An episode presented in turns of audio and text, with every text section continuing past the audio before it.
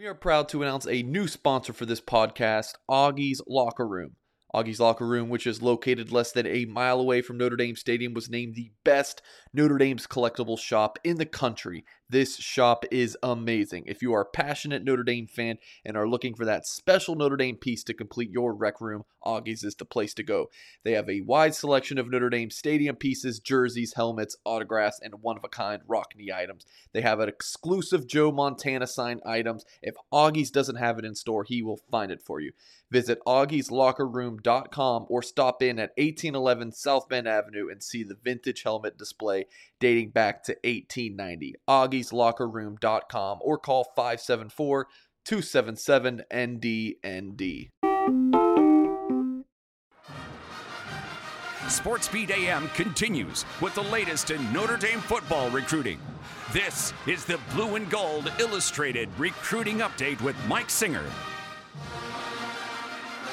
Let's talk some Irish football recruiting with Mike. You can check him out at Blue and Gold Illustrated, blueandgold.com. His Twitter handle is at Mike T. Singer. Well, Mike, we watched Alabama come up short trying to win the national championship Monday night, losing to the Georgia Bulldogs. And I know earlier in the week, it was a moment in which Notre Dame fans, I think, had to cringe a little bit. Alabama offered Cooper Flanagan an outstanding tight end commit of this Fighting Irish football program. You wrote about it at Blue and Gold Illustrated, blueandgold.com. Do you think it was a big deal for Flanagan to get that type of offer from Nick Saban?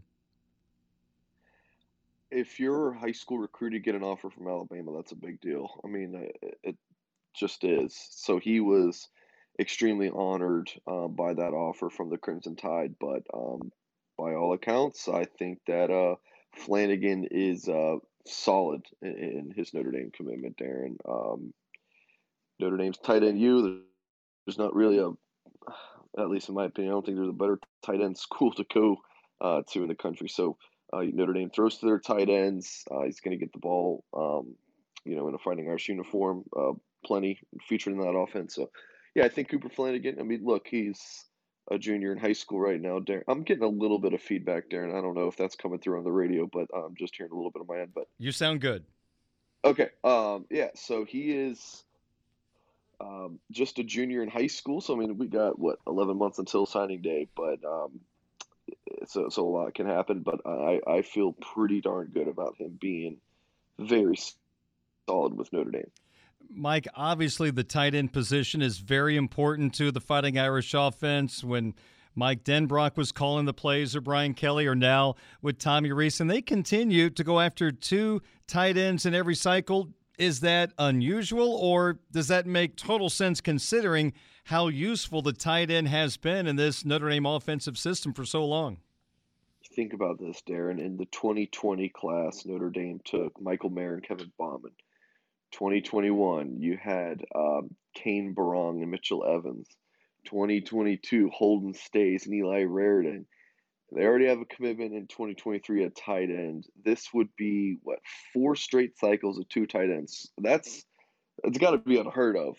Uh, I mean, I can't imagine too many schools are doing that. So, um, yeah, I mean, I'll see Notre Dame fans like when I've even wrote at blueandgold.com that Notre Dame is potentially looking at a second tight end in this cycle, that a lot of Irish fans like, man, I'd rather that scholarship go to another quarterback or receiver. And, you know, I, I understand, but Notre Dame is able to recruit tight ends at such a high level. You get the best players, and Notre Dame's able to get the best players at the tight end position. So they're going to keep recruiting those guys. Um, so we'll see if they get a second tight end to go along with Cooper Flanagan this 2023 cycle, Darin. Um, but you know, if they're if they do get another one, it's going to be someone who's really good. Mike Singer, recruiting insider, Blue and Gold Illustrated, blueandgold.com, joining me on Sports Beat AM. More All Star action last weekend. You were watching some practices. A couple of Irish players. Did they stand out to you? Yeah, some of these guys really did. I mean, the All American Bowl is it's impressive. I mean, the, the, uh, the amount of talent there, uh, like the Under Armour game that I was at the week before, like that, that's that's very good. But the All American Bowl, I think, is just a little bit of a different level, just from top to bottom, the amount of talent there. So there were 11 Notre Dame guys there, which is o- over half their class. I mean, it was that was impressive in itself. Um, Joey Tanona um, tested positive for COVID, so he was out. Um, and then you know the punter Bryce, McPherson was also there. Now I'm not a punting expert, so I can't really evaluate him. Uh, but I wrote about uh, in depth the, the other nine guys all week at blueandgold.com, which of course you can find that under our news tab if you go to our site. Um, I would say uh, Billy Schrauth was probably the most impressive Notre Dame player there, uh, the offensive lineman from uh, Fond du Lac, Wisconsin. He was blocking uh, five-star Georgia defensive end Mykel Williams. Um, he, who the he won a couple reps against him in one-on-ones, and he was the only player to really do that all week.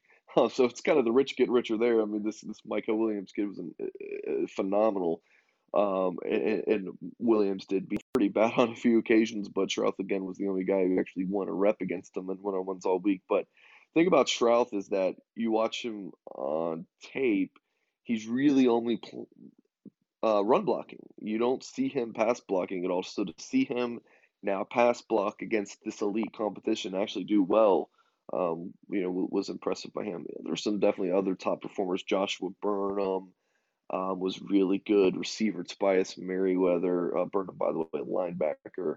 Um, it, it, was a really good showing by the Notre Dame recruits, and you know they weren't on the top ten performers of the entire um, all the players there, but you know kind of in in that next group of, of, of, you know 10 to 15 range you start see some notre dame recruits in those top lists.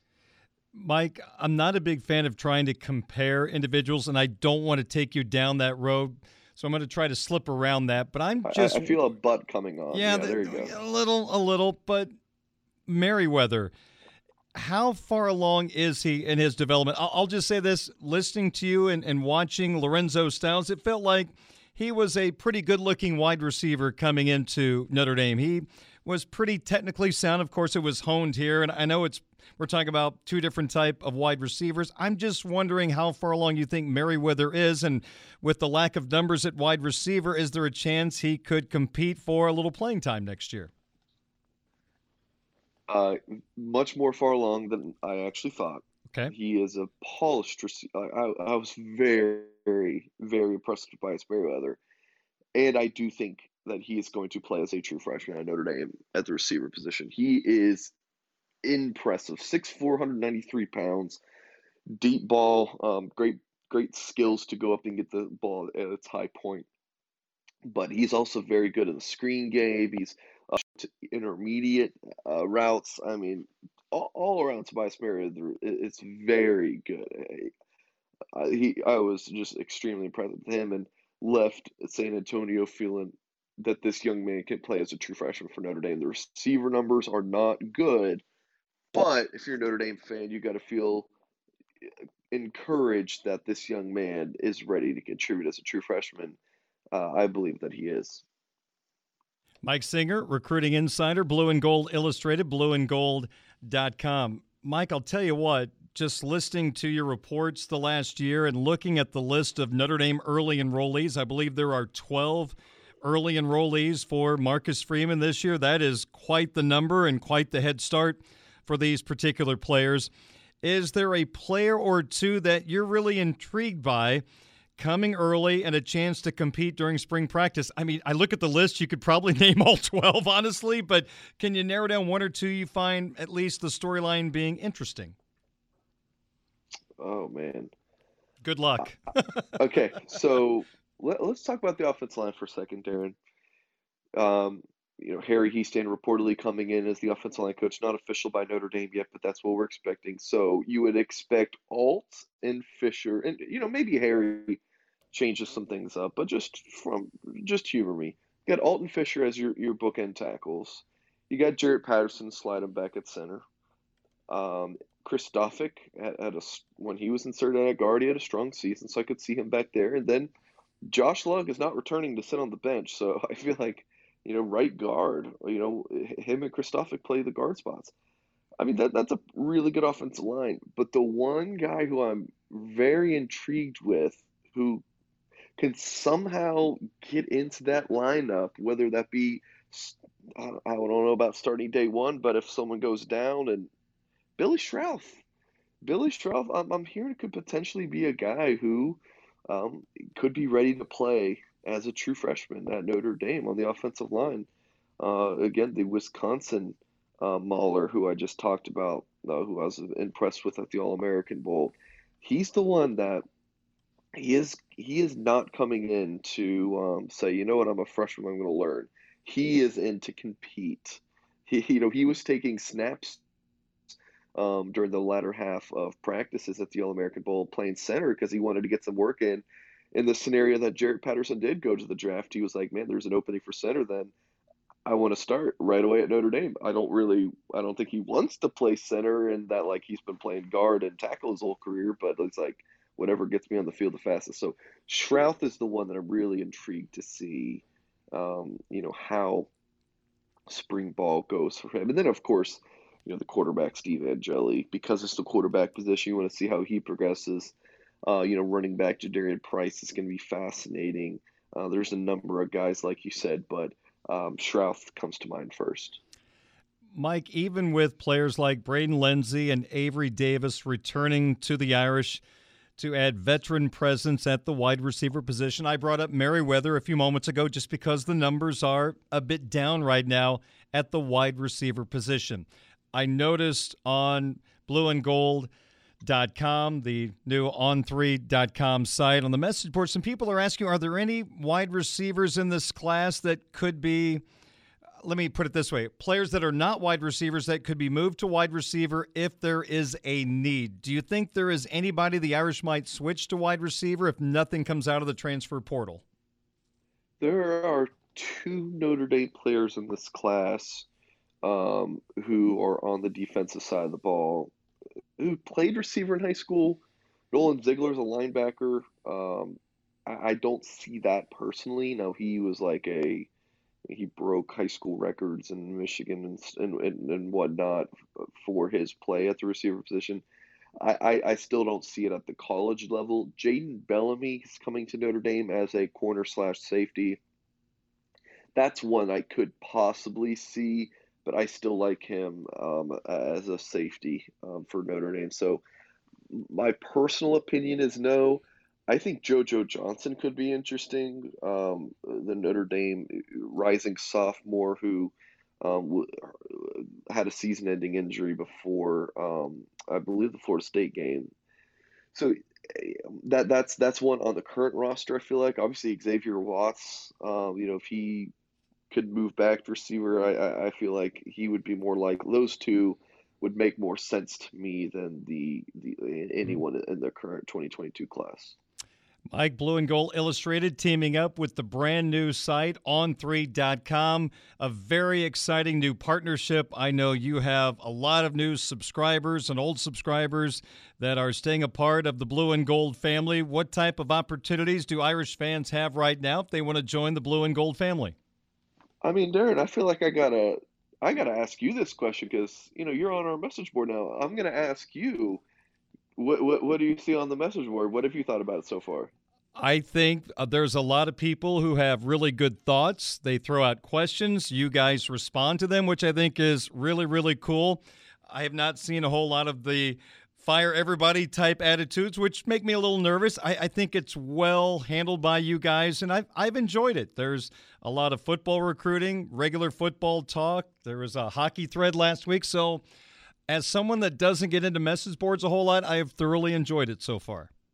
Yeah, that's that's what we're looking for. I think we, I think a blue and gold, we are kind of like a cup of tea for everybody. You just want to read information and you don't want to get into a message board great. We put, I think we posted eight or nine or ten stories um, yeah. on, on, Monday. You want to, you don't care about recruiting and just want to talk ball? Great, we got that. You want to talk men's basketball? Awesome. Patrick Engel does a great job covering. You want to talk women's basketball? Awesome. Tyler Horka does a great job covering that. I really do feel hockey, like you mentioned, Darin. Tyler Horka's a huge hockey guy, so you know we're we're having hockey threads. Tyler's going to hockey games and, and, and covering those for us. So football recruiting, obviously, we have you covered there. Uh, you know, our YouTube channel, we've got all sorts of fun stuff always happening. So I really do feel like what whatever you're looking for as a Notre Dame fan, you know, I think we're going to have you covered at blueandgold.com. So you can sign up for just one dollar for your first year. Hmm. Uh, fantastic introductory offer, and then we'll if you sign up before February third, we're throwing in a free Founders Club hat. Um, that it won't ship out until the summer when we have inventory. Um, but also, this is a dollar subscription, so you know you're you're, you're hacking wait a little bit, but um, so it's it's really a heck of a deal. Um, so if you have any questions, shoot me an email, msinger at blueandgold.com, or uh, find me on Twitter and shoot me a message there at mtsinger. Great work, Mike. Always great to hear from you on Tuesdays when you join me on Sports Beat AM to talk Notre Dame football recruiting. And the recruiting talk never slows down, as you will find out by being a subscriber at blueandgold.com. Mike, good to catch up with you. We'll talk to you again next week. All right. Sounds good. Thanks, Darin. Thank you. Mike Singer, recruiting insider, Blue and Gold Illustrated, blueandgold.com.